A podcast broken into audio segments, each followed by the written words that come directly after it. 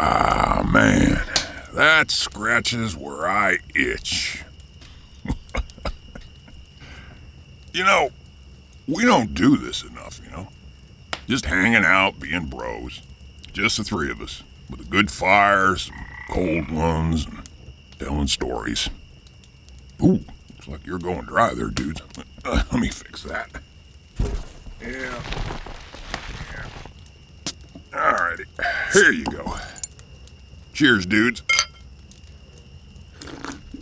Mm, Hey, speaking of stories, that reminds me, uh, did I ever tell you about that one time I was camping with a few roadies from Jethro Tull in uh, 84? Or uh, maybe it was 85. Anywho, there I am in the middle of the woods with these blokes from Blackpool. Hell, do Brits even camp? So, anyway, we're out there in the pitch black with a fire going and everything, passing around a bottle of Jim Beam. And this one dude, I, I think they called him uh, Spoony Bob. Don't ask me why. Anyway, Spoony, who was about the size of an Alabama outhouse and uh, smelled about the same as one, pulls out a goddamn flute and starts to play the thing. Now, first off, a flute does not belong in rock and roll, right? I mean, it sure as shit doesn't belong on a camping trip with a bunch of dudes. Anyway, not only does Spoony Bob start playing this goddamn flute, the dude can't play a lick. I mean, it sounds like somebody's choking a chicken, right? I mean, Spoony sucks. So, as I'm sitting there thinking, there ain't enough Jim Beam in the world to get me through this shitty flute solo, when the, the other dude, named uh, Nigel or Niles or something fucking British as shit, he leans over and hands me the biggest spliff I have ever seen. I mean, this thing was almost as long as Spoonie's flute. Anyway, Nigel or Niles or whatever, he lights me up, and all of a sudden, out of absolutely nowhere, co- huh? Was what peanut butter? Th- uh, you mean the joint? Yeah. Well, uh, no. I mean, peanut butter flavored weed? Well, uh, yeah. sh- Sure, uh, peanut butter's yummy, I guess, but well, we, we don't have any peanut butter, okay? So anyway, like I was saying, I, I blaze up this giant blunt when all of a sudden, right out of nowhere, this What the fuck? no, we don't have any peanut butter, okay? I don't. I don't know why we don't have any peanut butter. I mean, I didn't bring any peanut butter, okay? Peanut butter on a camping trip? I mean, that's like Spoony Bob bringing his damn flute. You don't bring flutes or peanut butter on a damn camping trip. So, can I finish my story now, please? No, Spoony Bob didn't have any peanut butter either. Just his stupid flute, which he was playing badly, and and so I. This story sucks. Yeah, this story sucks.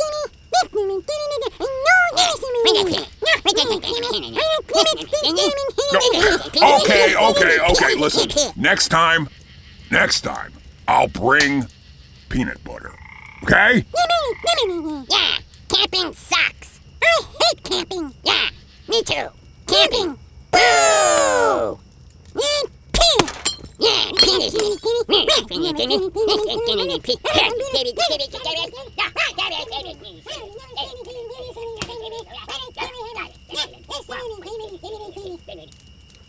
Camping. Boo!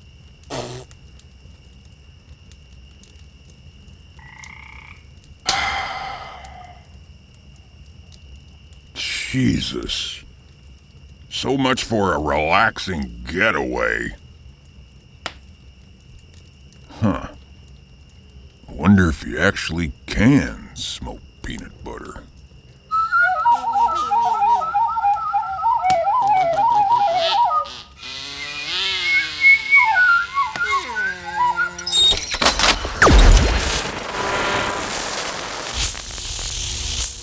Fusebox.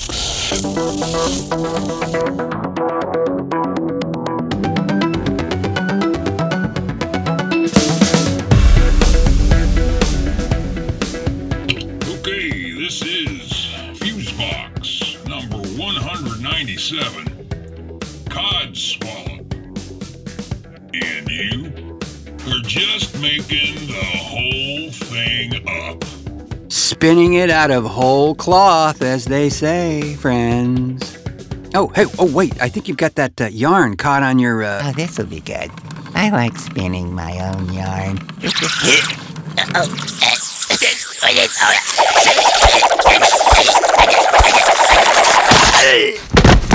Yeah, sorry about that guy. Hello, friends, and welcome into this, the 197th edition of Fusebox, inventively entitled "Cod Codswallop. And uh, more on that in a bit. I'm your on loan from a competing podcast host, Marc Rose, and over there, hands flying in a blur across the buttons and dials and orbs and little floaty things, is the Archbishop of the Bell Curve, Milt Kanes, everybody. Well, thank you kindly. Now, uh, that uh, title there that doesn't refer to abusing a fish, or is it? Oh, certainly not, Mr. Kanes. We're uh, animal lovers around here, you know. You know that. Well, yeah, yeah, that's what I thought. You know, walloping a cod seems a little aggressive for you, so I, I, I was just, you know, checking, bro. Well, sir, you'll be no doubt relieved to know that this term actually refers to a ripping yarn, a fable, or a fanciful tale or story. How the hell do you get that from cod? Well, you know what? It's actually an interesting etymology. Um, one thought is that uh, it appears to have been cobbled from the word cod, meaning joke, and uh, wallop, which is actually a very ancient slang term for beer. So the two together meaning imitation beer, loosely. Oh, oh, oh, so they, so they uh, added that S to, to what? Make it uh, easier to say? You're correct, sir. Yeah, that's right. Absolutely. Uh, oftentimes, that uh, S or a uh, similar uh, connective tissue thingy is uh, just added for the sake of uh, pronunciation. They actually have a term, yes, for that process, by the way. It's called an interconsonantal. Oh, yeah, yeah, yeah. Yeah, like intercontinental ballistic missile. I did see what you did there. so, so uh, we're talking storytelling on this one, friends, and uh, later in the, this here very program, I have a segment of uh, Spotlight on Film, which will regale you with a review of a, uh brand new collection of international films that have all been bundled together uh, in a collection called All the Haunts Be Ours. So uh, stick around for that. Yeah, I'd have to say stories have been pretty thick lately. Like every damn one is another Paul Bunyan sized crock of shit. Oh, yeah, yeah. We've seen some pretty crafty creative fiction in the last few years, that is for certain. And uh, not everything that we're going to be uh, yakking about on this program this time is from the crooked mouths of politicians, Or judges. judges. Oh, you, you mean Justice Alito? Sammy the Bull Alito. you know, I think it was in his confirmation hearing that this guy was saying that Roe versus Wade was an important precedent of the Supreme Court. Hey, I'm no lawyer, but he's under oath here and stating pretty damn clearly that, well, that Roe versus Wade thing's okay by him. Don't see any reason to revoke it. Recall is a bitch, ain't it? Yeah, so's perjury. I mean, really, man. I think there's a case here for not coming clean at this confirmation hearing about his feelings about this thing in the first place. Point well taken, Mr. Kanes. You know, draft or no draft, this statement, this opinion, flies in the face of his uh, testimony during the confirmation hearings. Now, had he actually been thinking, he would have billboarded his quote uh, change of heart on the subject there by uh, by saying just that. I've I, I've had an epiphany, and I can uh, no longer support this ruling. Da da, there you go. Well, according to his draft, he thinks Roe v. Wade was always wrong from the very start and should be overruled. Seems to kind of contradict his confirmation testimony. You think? Creative storytelling with a side of perjury. I, I, I, would really be interested to see how this plays out, but it's safe to assume that there will be uh, nothing forthcoming on this one. Yeah, we're, we're, we're kind of in that loop lately. Well, there will be accountability, though. Well, I'm keeping a light on for it. Yeah, I, it's it's getting to be a cod swallopy walkback season for sure, friends. The, the, the recent uh, tape recordings concerning Senator Kevin McCarthy and others that uh, have emerged from the shadows lately, uh, yeah, these, all of them, they paint a very, very different picture than the one we've all been shown. I think this one has more hair. Yeah, and a much longer nose, it would appear. I mean, you gotta imagine all this stuff will catch up to them sooner or later, right? Well, call me an optimist, but uh, I do believe that. And and I'll tell you something else, too. You have the floor. Uh, thank you. Maybe that chair, too. Well, now, this may not be as satisfying for uh, all of us onlookers, but uh, you gotta believe that everybody gets their slice of accountability pie in the end.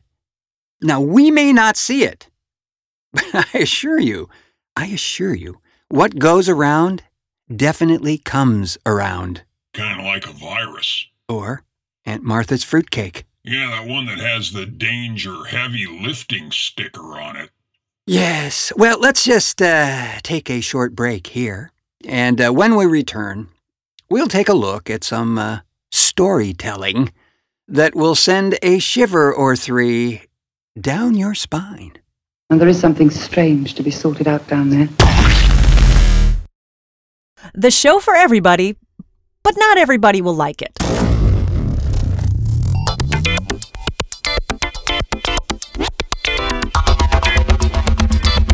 TheFuseboxShow.com. We are back, friends, and uh, since we're diving into this storytelling theme, kinda sorta, I thought it might be interesting to share a few of these stories of um, bizarre beasties that have lingered in our nightmares from uh, all over this globe. Alrighty, should I, uh, maybe take a walk for a while? Oh, oh, oh! I know you, you're not the biggest fan of these type of stories, but I, No. No, I'm not. Well, l- look at it this way these are just uh, curiosities, flights of fancy, inventions of whimsy, Mr. Kanes. Yeah, says you, the guy with the creeptacular film collection. True. But I think you will find these fascinating. Fascinating. Like watching knee surgery or. Well, judge for yourself.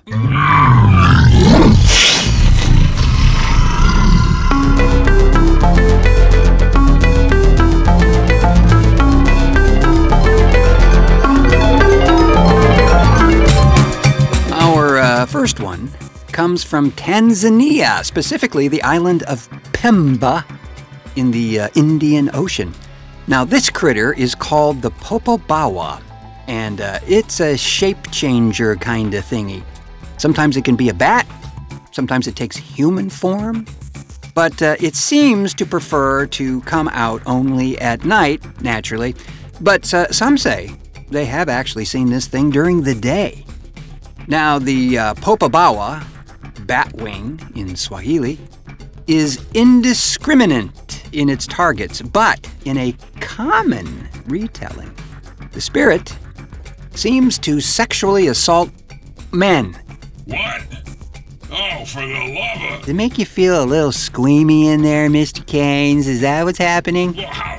I mean, how the hell does that work exactly? Well, according uh, to a BBC report on that very angle, uh, quoting from the report here, some men are staying awake or sleeping in groups outside their homes. Others are smearing themselves with pig oil, believing this repels attacks. Well, unless you're maybe a female pig. yeah, I suppose. A, uh, a peasant farmer named uh, Miyaka Hamad claims that he was attacked by a Popobawa in 1997. He said, I couldn't see it, I could only feel it. But some people in my house could see it. Those who've got the spirits in their heads could see it. Everybody was terrified. They were outside, screaming, Hoyo! It means the Popobawa is there. I had this bad pain in my ribs where it crushed me. I don't believe in spirits, so maybe that's why it attacked me. Maybe it will attack anybody who doesn't believe. Ugh, fabulous. Well, as long as you don't plan a lengthy retreat in Pemba, Mr. Kanes, uh, you should be fine. The uh, Popobawa story is actually rather new, only dating back a few decades. Um, apparently, from a time of civil unrest following the uh, assassination of the country's president. The popular thinking goes that after a uh, Popobawa attack, victims must spread the word to others on Pemba. Otherwise, they will continue to be visited by the Popobawa. Oh, now here, here is a delightful gem from Japan. This one has to do with a uh, school's bathroom, most specifically, the girls' bathroom. well, you have my attention. Well, they say if you go into the girls' bathroom on the third floor of the school building and then walk to the third stall, you might find her. Who? The female gym instructor? Uh, no, Mr. Kanes. No, no. But what you do have to do is knock three times and then call her name. When uh, you open the stall door, a little girl in a red skirt will be there. The little girl with the bob haircut is Hanako san, and she wants friends to play with. Maybe. Or perhaps she wants to drag you to hell through the toilet.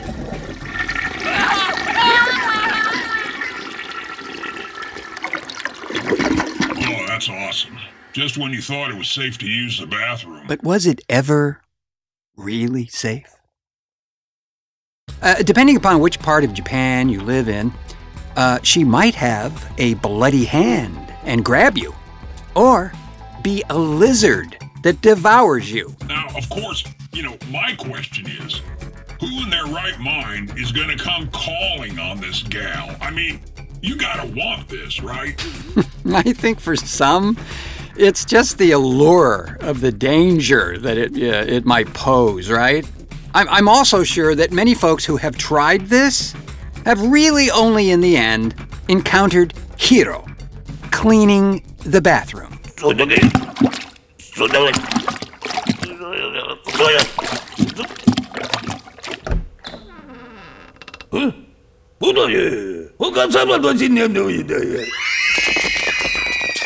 Hanako-san has become a fixture of Japanese urban folklore, apparently, over the last uh, 70 years or so.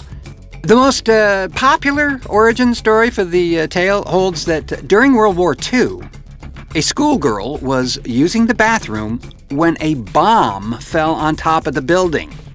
The school collapsed on top of Hanako-san, who has been trapped there ever since. Oh, I get it.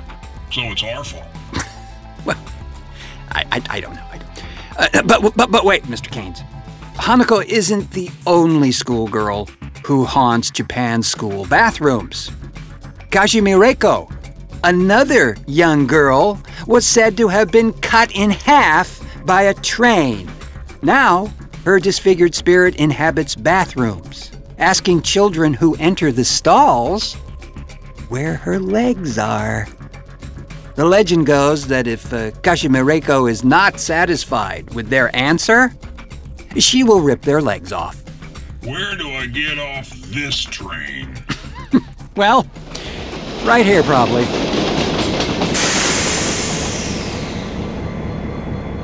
However, Oh, come on, man. I mean, no, no, no, no, no, not to worry. No, no, no. We're going to leave this area for now to uh, feature uh, something else. Another wondrous item, a hefty item at that. For this edition of. Uh, And now, Spotlight on Film. Friends, a real treat here and loaded uh, to the gills with stories. The folks at Severin have released an epic tome of materials covering an area of storytelling that is um, extremely uh, specific, to say the least. This collection is called All the Haunts Be Ours. It's a compendium of folk horror. And uh, this thing, this is a 19 film collection spread across 16 discs. Holy carp. Yes, indeed, Mr. Kanes. Uh, this is a, a treasure trove of uh, rarely seen and almost, almost certainly forgotten films from all over the globe that focus primarily on uh, what is called uh, commonly folk horror. So, like, are we doing a Halloween show in May? What's up with all this? No, no, not really. It's just a coincidence. These things just kind of fit together, you know? Kismet, you might say. Yeah, well, I might say I'm going to need a whiskey mug or three in my future. So, when the uh, term folk horror is mentioned, uh, the first thing you're probably going to think of is like uh, uh, Grimm's fairy tales, or uh, if you're a film buff from the silent era, Paul Wegener's Golem, or perhaps Christensen's Häxan, something in that world. But uh, I assure you, these are films that are considerably far afield of that standard path. Is that path really standard? Well, it is in context, Mr. Kanes. Carry on. Yeah, thank you. Uh, one of the smartest moves in this collection was uh, to feature the Kier-La Janisse uh, documentary Woodland Dark and Days Bewitched, which is a three hour excursion into this genre. And uh, many of the films referenced in the, this doc are included in the collection. And there are over 200 films mentioned in this documentary and scores of interviews with both uh, film historians and uh, filmmakers. It's a brilliant way to get you started on this adventure, as uh, many of these films are virtually uh, unknown beyond their uh, countries of origin. Now, I, I, I got to hasten to add here too that although the running time of this this doc seems to be like you know a huge time commitment, it flies by. In some cases, I found myself thinking while I was watching this thing, I want to know more about that one, or or maybe that one, you know. And and in many cases, uh, the film was uh, in the collection. So, do I need, like, to clear the calendar for a month to watch one of these films? Well, the short answer is no. M- uh, most of the material uh, collected here is uh, a normal feature length, but many things in the collection are short films. Actually, in a number of cases, in the uh, extras of a certain film, you'll find a few of the filmmakers, you know, short films or perhaps uh, additional features about the film itself or related subject. I mean, it's just crammed full of diversions here. Now, I can mention a few of the films in the collection too. Um, Eyes of Fire, which uh, starts off on disc two, is an American uh, entry into this collection, and uh, evidently was uh, unavailable on home video for decades. And uh, the plot is basically that a rogue 18th century preacher and his followers make their way downriver to establish a new settlement beyond the western frontier and encounter a uh, forest enchanted by strange spirits that will bring an apocalyptic madness upon them all. Well, that sounds cheery. Yeah, it really is a fun ride. A bunch of extras on this one, too. Uh, some early films by the director Avery Crounse, and uh, an actual longer cut of the film that was later shelved for the uh, version um, presented here.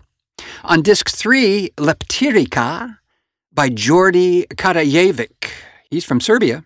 Now, this is based loosely on a Milovan Glišić's classic from 1880. It's a uh, Serbian vampire story called After 90 Years. Now, the thing here is that this, this thing actually preceded Bram Stoker's Dracula by nearly two decades. Just saying. Uh, Đorđe's uh, adaptation is a uh, subversive and uh, darkly erotic take on uh, Glišić's pastoral tale. Um, and it centers around a group of rural villagers beset upon by the infamous vampire Sava Savanovic, who has taken up residence, by the way, in their local flour mill. The bunt cake of death? Well, some actually are quite inert. Immovable objects, really, you know? Um, other titles on here are uh, Viy, the classic Russian tale set in uh, 19th century Russia, where a uh, seminary student is forced to spend three nights with a corpse of a beautiful young witch. yeah, you can just figure that one out for yourself. A very rare Italian film, Il Demonio, that uh, the fans of early Italian Gothics are just going to jump up and down for.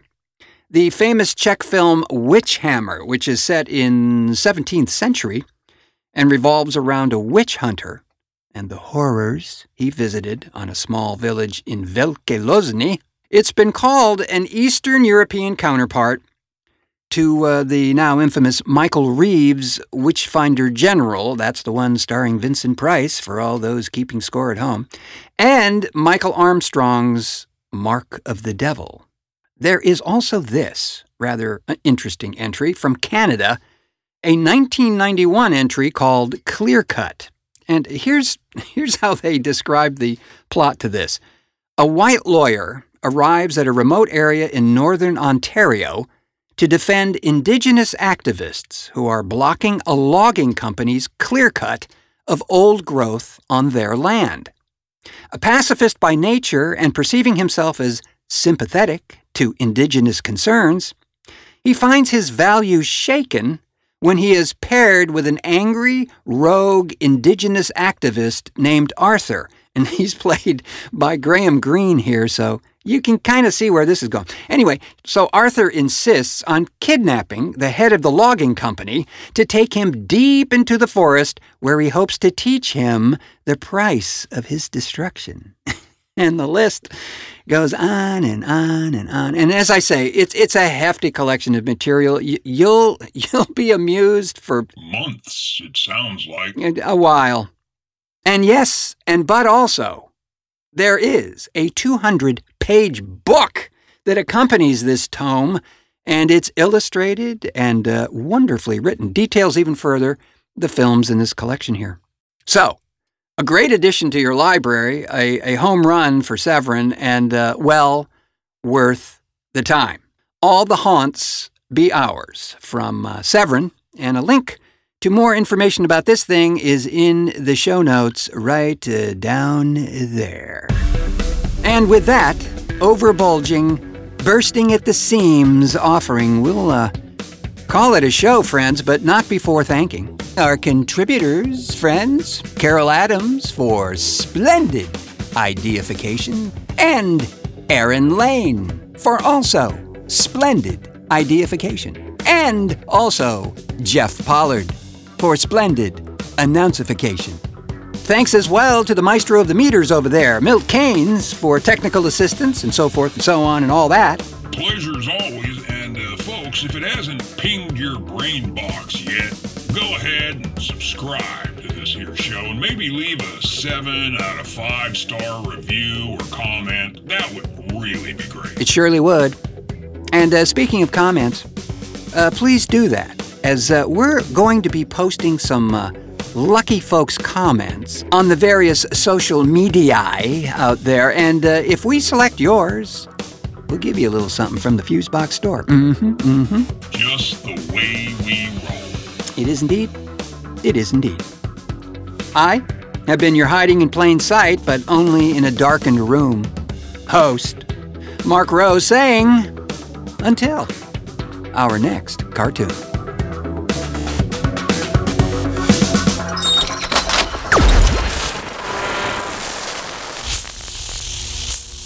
you.